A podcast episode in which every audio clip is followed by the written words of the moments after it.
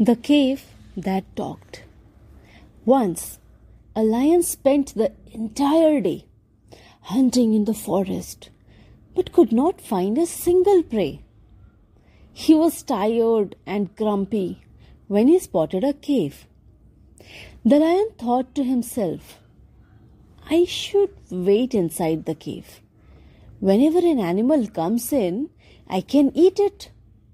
Soon, a jackal approached the cave. He spotted the footprints of a lion going inside the cave, but none of it coming out. To make sure, the smart jackal said, Oh, mighty cave, is it safe to come inside? There was silence. He spoke again.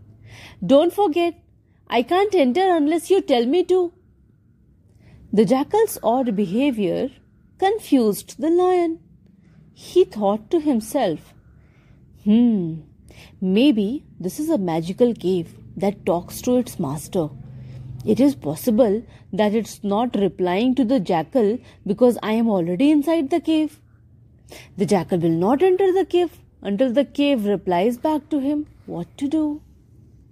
Now, the lion really wanted the jackal to come inside the cave as soon as possible so he could, you know, satisfy his hunger.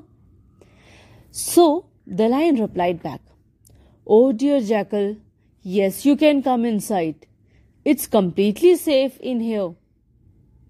The lion's reply removed all doubts from the jackal's mind. He was now sure that there was a lion inside the cave who wanted to eat him. The smart jackal ran away from the cave and saved his life. The dejected lion finally left the cave when he realized that he had been fooled by the jackal.